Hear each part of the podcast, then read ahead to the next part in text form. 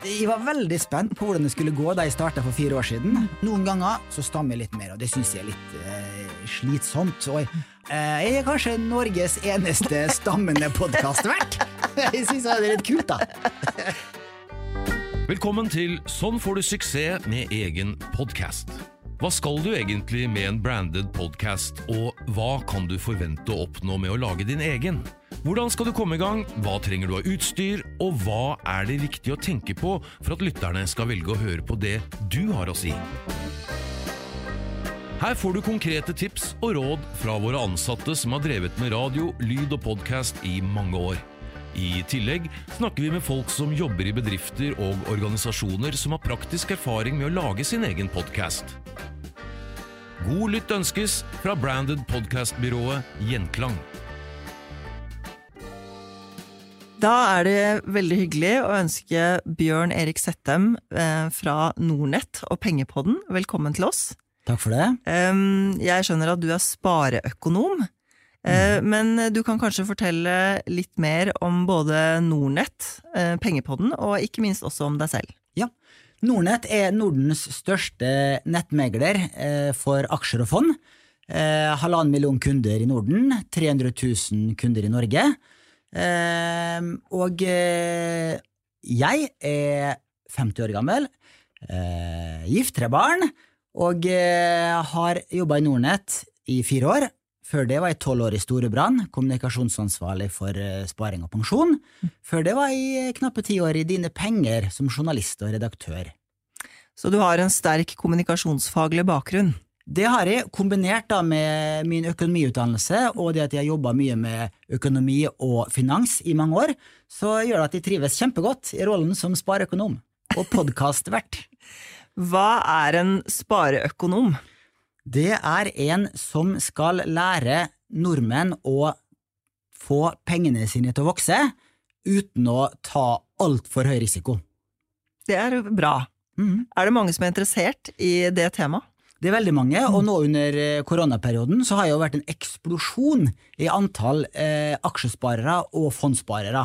Så det er helt utrolig hvor mange nye, og spesielt unge, som har kommet til eh, de siste to årene. Spennende. Du, eh, vi har invitert eh, deg inn i denne podkasten fordi eh, du er veldig involvert i pengepodden til Nordnett. Og Pengepodden har skåret på topp i vår undersøkelse som vi har gjort sammen med Kantar.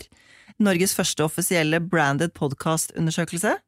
Eh, og eh, med hjulpen kjennskap så viser det seg at 17% av norske ledere har hørt om Pengepodden. Wow. Eh, altså dere troner på topp, og er altså, eh, så vidt vi har skjønt, Norges mest kjente branded podkast. Det er utrolig gøy å høre, altså. Tusen takk. Eh, jeg tenker at eh, man kommer jo ikke eh, på topp uten ganske mye innsats. Så jeg tenkte at du skulle fortelle litt om hvor lenge dere har holdt på, og hvordan utviklingen til Pengepodden har vært siden start. Mm. Ja, det er nok en del av suksessoppskriften at vi har holdt på veldig lenge. Sant? Ja, vi starta eh, før jeg begynte i Nordnett, i 2015. Så, så ble Pengepodden starta opp, og hver eneste uke, hver torsdag ettermiddag, selv om torsdag er julaften og i fellesferien, så har vi lagt ut én ny Pengepodden-episode i nå eh, sju år. Så du mener at eh, det å være konsekvent og konstant, det er et suksesskriterium? Det er absolutt et suksesskriterium, for det er jo eh, mange faste lyttere som abonnerer, og som får et uh, push-varsel på telefonen hver gang vi legger ut en ny episode. Og eh, det å da være der eh, over lang, lang tid, eh, det er en eh, del av eh, svaret på hvorfor da vi har blitt så kjent.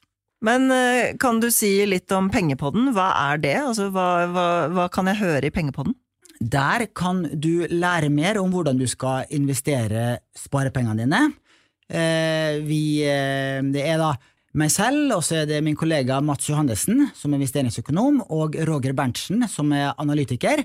Eh, vi er faste personer i podden. I tillegg så inviterer jeg inn en del eksterne gjester. Det kan være fondsforvaltere, det kan være finansprofessorer, en fra oljefondet. Ekstremsparere har vi hatt flere besøk av. Eh, så vi har også en del eksterne gjester, og lære eh, der målet er at lytterne skal lære å bli bedre til å spare, bedre til å investere, spare pengene sine.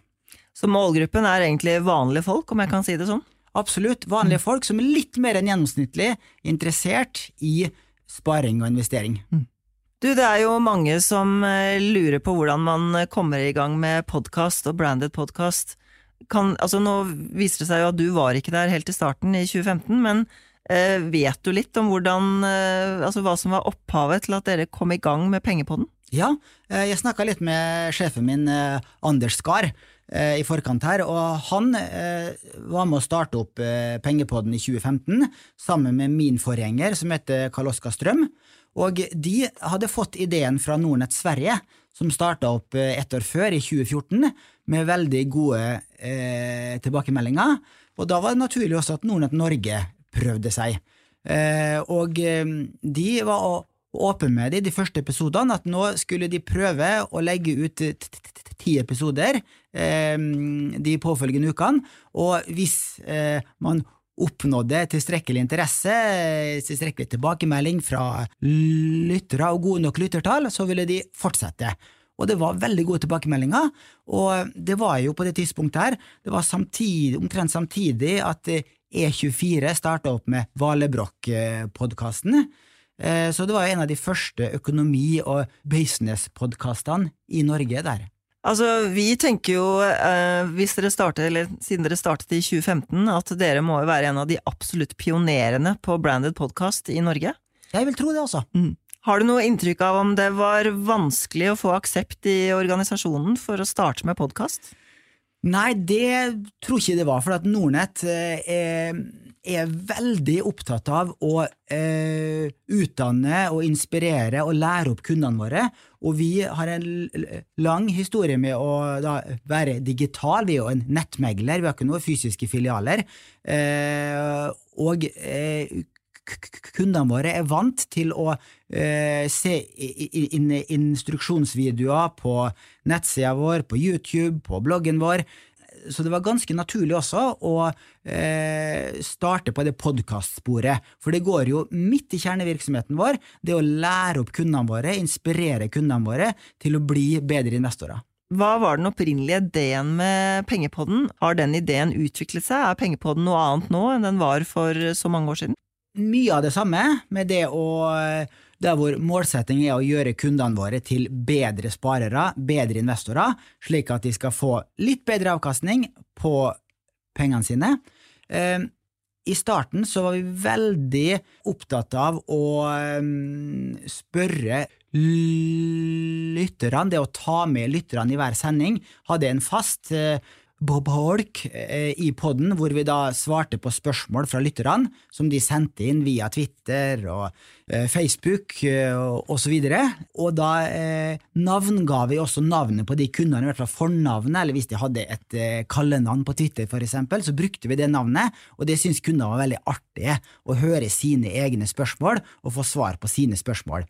Det har vi gått litt bort ifra de siste to-tre årene. Vi har det av og til, men vi samler vi opp eh, spørsmål, så kjører vi en egen podkast med spørsmål og svar, typisk. Ja. Um, men det har vært en viktig del av suksessen, da, å hele tiden være lytterdrevet. Vi er for så vidt lytterdrevet i og med at vi spør eh, lytterne våre hva, dere, hva, de vil høre om, men vi er ikke like opptatt av å svare på spørsmål og svar i hver sending, for eksempel, som vi var tidligere. Nei, men, men hovedideen er den samme. Absolutt. Hovedideen er den samme, å gjøre eh, kunder og lyttere til bedre eh, sparere og investorer. Men eh, nå er dere godt, eh, laget over, godt over 500 episoder, eh, og utgangspunktet så skulle dere lage ti. For å teste. For å teste, altså Den testen har jo vart ganske lenge. mm. Det betydde at i utgangspunktet hadde dere ikke noen langsiktig plan. Ja, vi hadde nok det, fordi at som sagt, vi var veldig opptatt av å lage innhold for kundene våre, eh, for å lære opp kundene våre.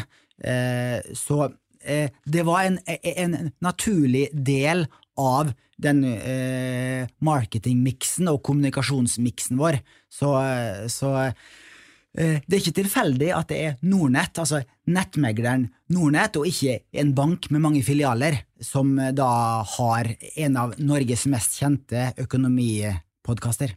For dere var allerede digitale, det er det, dere, det du sier. Dere hadde et godt utgangspunkt. Det hadde vi. Eh, men du nevner jo at dere også gjør en god del andre aktiviteter eh, som støtter opp om denne podkasten. Eh, kan du si litt mer om det, hvordan du ser podkast som en del av helheten, altså når det gjelder innholdsmarkedsføring? Ja, altså vi har jo en, en veldig aktiv blogg, Nordnettbloggen.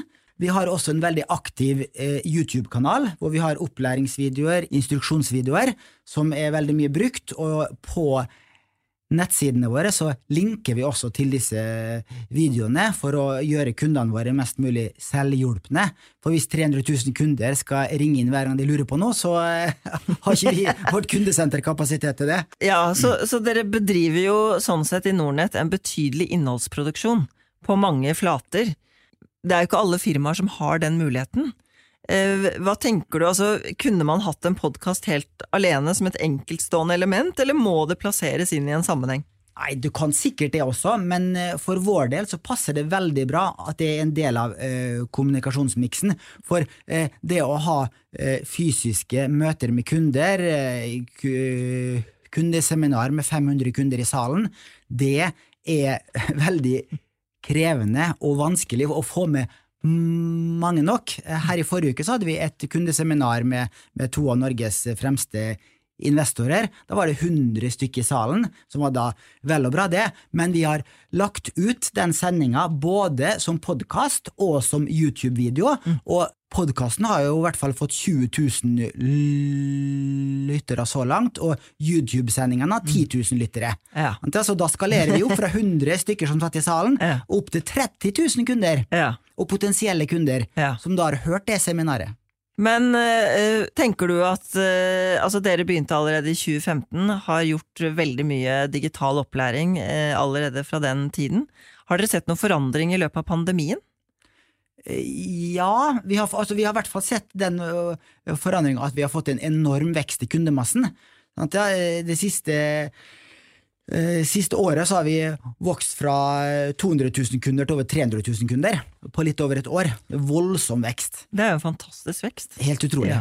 Og, eh, det, og det jo, tenker du har noe med pandemien å gjøre? Det har det, altså. Det at folk har vært mer på hjemmekontor, har jo ikke fått bruke pengene sine på ferieturer og fest og moro. Mm. Og da har de eh, hatt mye mer penger til over som de kan spare.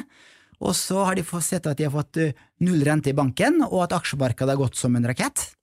Eh, så det har gjort det at det er veldig mange nye sparere som har kommet til. Og det ser vi også i lyttertallene våre, at eh, lyttertallene på podkasten har også økt eh, vesentlig i perioden. Hvor mange lyttere har dere nå?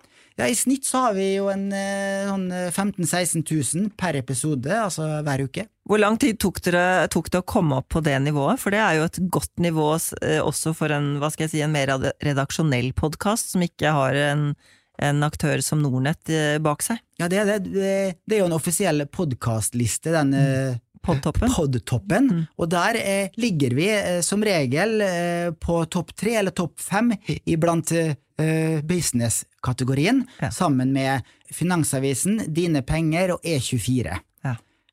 så de som dere slåss mot, de er redaksjonelle medier, og så kommer Nornett med sin penger på den. Det, det er riktig, det, altså. Så mm. det er morsomt. Ja, veldig bra. Du, eh, dere har jo åpenbart hatt suksess med deres eh, branded podkast Pengepodden. Eh, og da eh, vil jo vi gjerne at du skal fortelle litt om hvorfor. Hva er suksesskriteriene? Det ene har jeg jo sagt, er at vi har vært der i mange år og legger ut episoder hver uke, uansett om det er ferie eller jul. Og det at vi også eh, inviterer inn eksterne gjester, så det ikke blir for kjedelig innhold at vi snakker om det samme gang etter gang. Eh, og så er vi heldige da, å snakke om finansmarkedene, hvor det skjer ting hele tida. Sånn ja, nå under Ukraina-krigen så har det vært voldsomt store svingninger, det er jo lytterne våre interessert i å høre om. Men også det at vi er litt kritiske eh, til oss selv, kritiske til gjestene våre. Det er ikke en ren reklamepodkast hvor vi bare snakker positivt og jatter med. Vi, vi har for eksempel hvert kvartal så har jeg og eh, Roger og Mats, mine to kolleger, en gjennomgang av våre aksje- og fondsporteføljer. Og jeg nå de to siste årene så har jeg hatt mindre avkastning og tapt mot indeksen. Så jeg har sagt at dette her er jo utrolig eh, kjipt å sitte her og forklare de dårlige resultatene mine. Her er jeg liksom spareøkonom med 30 års erfaring, og så, og så taper jeg- taper min fondsportefølje mot et globalt indeksfond. Det er Ja. flaut. Du er dårligere enn markedet, rett og slett. ja, det var dårligere enn markedet de to siste årene, og Ja. det er ikke bra. Og, men det er jo det lytterne våre lærer av. Det er jo de feilene andre gjør, og det å slippe å da gjøre de feilene selv. Og eh, i hvert fall bli litt klokere, da. Og eh, så vi er veldig ærlige om at vi, eh, vi er ikke noe superinvestorer bestandig, vi heller, men vi har en plan, vi har en strategi, og på lang sikt så mener vi at den sparestrategien min er fornuftig, men så sier det at øh, eh, jeg sparer også i et globalt indeksfond, som da eh, som jeg anbefaler alle å gjøre, fordi at det er vanskelig å sette sammen en egen portefølje med aksjer eller med fond som slår det globale indeksfondet på lang sikt. Ja. Eh, fordi at det sprer pengene over hele verden til en veldig lav kostnad. Eh, og det enkleste er ofte det beste, så ikke følg min portefølje. Så selvkritikk tar dere i podkasten, altså. Definitivt. Ja. Og det, det får du neppe hvis du hører eh, på de podkastene til de store bankene. Da får du ikke de programlederne og de forvalterne til å fortelle om eh, de feilene og tabbene de har gjort. Men tror du at det nære og personlige da er er en, et suksesskriterium for Pengepodden? Ja, jeg tror det, altså. Blir vi, blir vi kjent med dere, liksom? Dere tre som er programledere? Lite grann, men vi har fått tilbakemeldinger på at når det blir for mye sånn 'ja, hva gjorde du i påskeferien' og sånn, da eh, Det er ikke interessant. Så det er Det kortes ned til en, noen få sekunder. Ja. Men du, hvor mye tid bruker du og dine to kollegaer på Pengepodden hver uke? Jeg bruker mest tid, eh, både fordi at jeg, jeg er hovedansvarlig for Pengepodden, og jeg har ansvar for å invitere inn eksterne gjester, så jeg bruker jo én til to dager i uka på å lage den podkasten som varer ca. en time hver uke. Eh, Roger og Mats eh, har også en markedspulspodkast som de eh, legger ut hver uke også. Eh, men de bruker mindre tid til å forberede seg enn jeg, og det skyldes nok eh, måten jeg jobber på. Jeg har vært tidligere journalist. Eh, som lytterne hører, så stammer jeg lite grann. Og hvis jeg er godt forberedt, så stammer jeg mye mindre.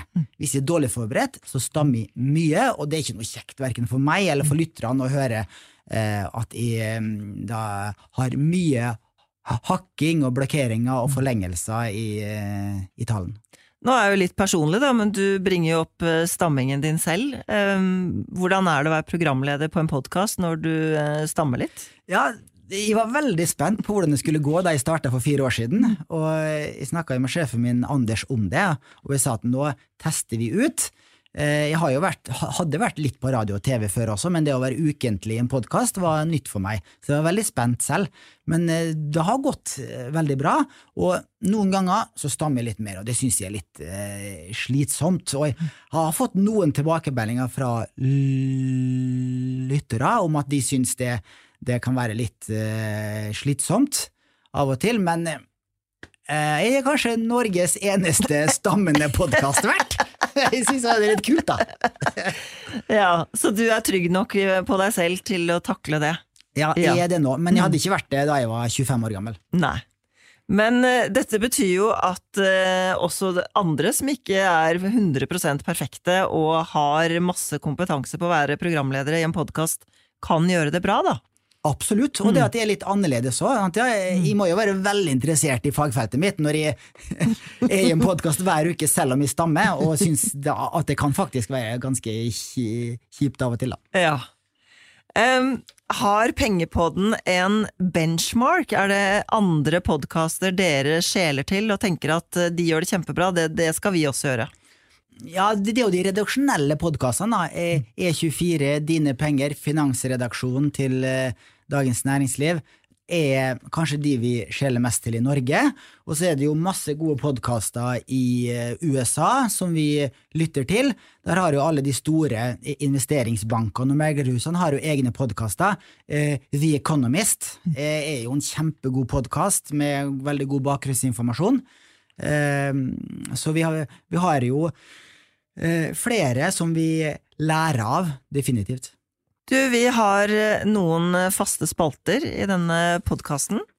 Um, og eh, det tenkte jeg at du kunne svare litt sånn kort og konsist på, hvis du mhm. klarer. Hva har vært den største utfordringen med å lage podkast? Det er nok at det er tidkrevende. At de bruker som nevnt én til to dager på å lage 60 minutter, 45-60 minutters podkast, eh, er nok det eh, største utfordringa. For det er, jo mange, det er jo mange andre ting jeg skal gjøre i jobben min også. Hva har vært det morsomste med å lage podkast? Det er jo å møte interessante personer, interessante gjester.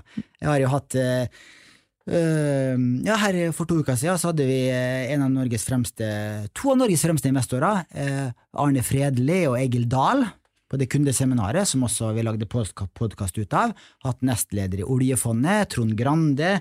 Jeg har hatt han eh, satsgründer Måseide i podden. Det å få eh, treffe slike kjempedyktige, inspirerende personer, er det morsomste. Nå hørte jeg bare mannsnavn. Er podkasten litt dum... Altså, er det mye menn i finans og penger og sparing? Godt poeng. Det er det også. Eh, fire av fem gjester er nok eh, mannfolk, og det er nok eh, omtrent den samme prosentsatsen som hvis du tar eh, andelen kvinner i frontfinans, altså, som er eh, analytikere, fondsforvaltere, så er det altfor få kvinner, men vi tilstreber å få kvinnelige gjester. Hva med lytterne, er de eh, flest menn, eller vet dere noe om ja, det? Ja, de er nok det. Eh, I eh, tråd med kundemassen vår så er vel en 20-30% kvinner i kundemassen vår, og jeg vil tro at lyttere fordeles omtrent sånn. Så den, hva skal jeg si, tanken om at menn er mer interessert i penger og sparing enn kvinner, den stemmer egentlig? Den stemmer nok, den også. Og det mm. skyldes nok også at uh, menn tjener litt mer, de, og da har de mer å sette av til sparing. Mm. Men det blir jo mindre og mindre forskjell her også, ja. og vi ser absolutt nå de i den veksten vi har hatt nå det siste året, da, så har det faktisk vært vel så mye kvinner som har kommet til, som menn. Så det er morsomt. Um, du nevnte noen veldig kjente personer som har vært gjester. Er det vanskelig å få booket gjester? Altså av den karakteren? Altså eh, det er vanskelig å få booka private investorer, sånn som Arne Fredli og Egil Dahl, som begge er å finne på Kapitals 400 rikeste i, i Norge-liste, er vanskelig. For de har ikke noe særlig interesse, egeninteresse av å stå frem. Eh, men å få inn fondsforvaltere, aksjeanalytikere, er veldig lett. For det er en del av jobben deres. Da eh, fronter de arbeidsgiveren sin. Så det er veldig enkelt. Men å få tak i disse private investorene eh, er vanskelig. Opplever dere at en episode med Arne Fredelige, for eksempel, som er et veldig kjent navn, får flere lyttere? Definitivt. Mye. Da kan du doble antall lyttere med en gang. Så folk er nysgjerrige på de store gutta? Med kjente navn. Absolutt, det er de. Har du et godt tips til de som vil starte med branded podkast? Ja, det er jo bare å starte opp og prøve seg frem. Det er jo en, en, en ganske lav terskel for å starte opp. Uh, utstyret er rimelig. Det å legge ut i, i, i, i forskjellige podkastspillere er, er, blitt ganske enkelt. Uh, så uh, start opp. Få inn noen kjente gjester i tidlig fase. Det trekker lyttertall. Og eh, gjerne inviter gjester som er aktive i sosiale medier, for da kan de eh, dele og promotere den podkasten selv, og da kan du få en eh, flying start. Og da ber du dem aktivt om å dele episoden? Ja, det ja. gjør vi alltid, egentlig. Mm, mm. Eh, også med fondsforvaltere, at de kan sende ut eh, link til podkasten i eh, nyhetsbrev til kundene, for eksempel, er det noen som gjør. Eh, legger ut på LinkedIn osv. Så, videre. så, det, så det å bruke sosiale medier er kjempeviktig, i hvert fall i oppstarten. Vi er veldig bevisst på det, å bruke mye ressurser på Twitter, Facebook eh, osv. Du sier det er bare å komme i gang, men hva slags utstyr bruker dere, og hva slags utstyr du, tenker du at man må ha? Eh, vi, vi, har egentlig ganske dårlig utstyr. Eh, eh, så det er ikke så eh, eh, vanskelig og dyrt å komme i gang. Eh, kan nesten bare bruke en telefon i dag og, og en mikrofon. Ja, og vi har fått litt kritikk på at lyden vår er ikke bra nok. Vi har jo kontor i samme bygg som dere. Trikken går forbi vinduet, du hører litt trafikkstøy, du kan nesten høre nabo på nabokontoret sitte og snakke av og til. Sånn at vi har ikke det beste utstyret, likevel så har vi veldig gode lyttertall. Men hva tenker du om, fordi jeg har lagt merke til eh, denne kritikken av lyden deres, er, de som er kritiske nevner ofte lydkvaliteten. Eh, dere, opplever, dere, dere, har ikke tenkt å gjøre noe med det, eller opplever ikke det som en problemstilling? Jo, vi har kjøpt nye mikrofoner nå, mm. eh, så vi prøver å bli bedre der også. Men innholdet er mye viktigere enn lydkvalitet. Ja. Men hva med klipping og redigering og legge på denne lydlogoen, denne pengesangen som dere har i starten? Eh, hvem er det som gjør det? Trenger man mye kunnskap for å få det til selv? Eh, der har vi en fast eh, lyd- og videoperson, Mikael Sandborg, som gjør en god jobb der. Og han jobber 50% hos oss, og gjør alt det med lyd og video. Så det, det, Så det er en spesialkompetanse som man egentlig må ha for å få gjøre det ferdigarbeidet? Ja, det går nok an å gjøre det selv også. Jeg mm. Gjest i eh, Finanslunsj med Tom Stovi eh, og Jan Erik Faane i Finans Norge i går, og da fortalte Tom Stovi meg at han har gjort det her selv frem til nå, og klippa her selv. Ja. Nå har de fått en egen eh, lydperson i Finans Norge også, så med litt teknisk kompetanse så går det an å gjøre det sjøl. Det siste stolpespørsmålet vårt, om jeg skal si det sånn, spaltespørsmålet, det er hva er effekten av podkasten, og hvor, hvilke kriterier bruker dere for å måle suksess? Ja, eh, vi ser jo på lyttertall mm. fra uke til uke, så vi har jo et eh, et redaksjonsmøte hver 14. dag sammen med marketingavdelinga vår, og da går vi gjennom lyttertallene og ser på hvilke eh, episoder som skårte høyt, og hvorfor. Og eh, så da diskuterer så vi følger med på lyttertallene fra uke til uke. Og så er det jo vanskelig å måle effekten. Får vi flere nye kunder pga. podkasten? Vi gjør nok det også. Eh, vi får i hvert fall flere lojale, interesserte, kunnskapsrike kunder, og som er ambassadører i sosial, sosiale medier og snakker om det til vennene sine. Så det er absolutt eh, positive ringvirkninger, men de er vanskelig å måle, absolutt. Har dere noe link i beskrivelsen av podkastepisodene til Nordnett eh, hjemmesiden, altså for å kunne bli kunde? Det har vi også. Vi har en link nederst i podkastspilleren. Det, det, er vel ikke fritt hva man kan legge inn der, tror jeg, men eh, vi forsøker å linke så godt vi kan. Eh, på YouTube er det veldig fritt til å linke, så da linker vi inn til eh, hvordan du kan bli kunde hos oss, f.eks. Måler dere den trafikken? Vet dere hvor mye som kommer fra podkasten inn til hjemmesiden deres? Det vet vi helt sikkert. Mm. Eh, så vi, vi, vi, har en veldig dyktig marketingavdeling som sitter og måler det her mm. eh, veldig nøye. Og vi bruker også eh, en del penger på, eh, på Google ads, og, og, og, hvis vi har en spesiell interessant gjest i podkasten, så kan vi godt bruke litt penger på å markedsføre den på eh, Google, Facebook, Twitter osv.